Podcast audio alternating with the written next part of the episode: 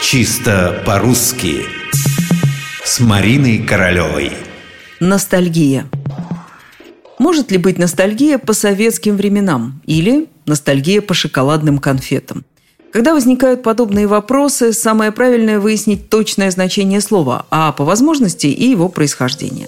Слово «ностальгия» никакой особой тайны в себе не содержит. Почти все словари до недавнего времени давали четкое и однозначное толкование.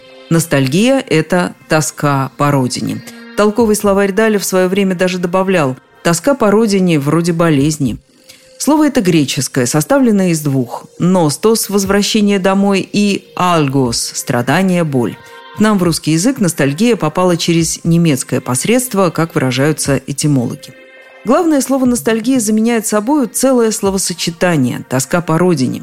И когда мы в свое время говорили о ностальгии, нам уже не надо было пояснять, что за тоску испытывает человек. Ни по матери, ни по жене, ни по дому, нет, только по родине. Однако в последнее время и слово «ностальгия» все чаще улетучивается, этот второй компонент – родина.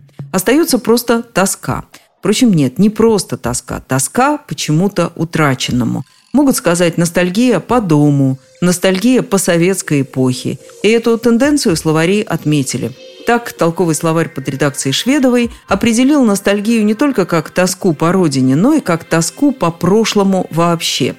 Что ж, это означает, что мы теперь с полным правом можем испытывать ностальгию по шоколадным конфетам, при условии, что в прошлом они у нас были –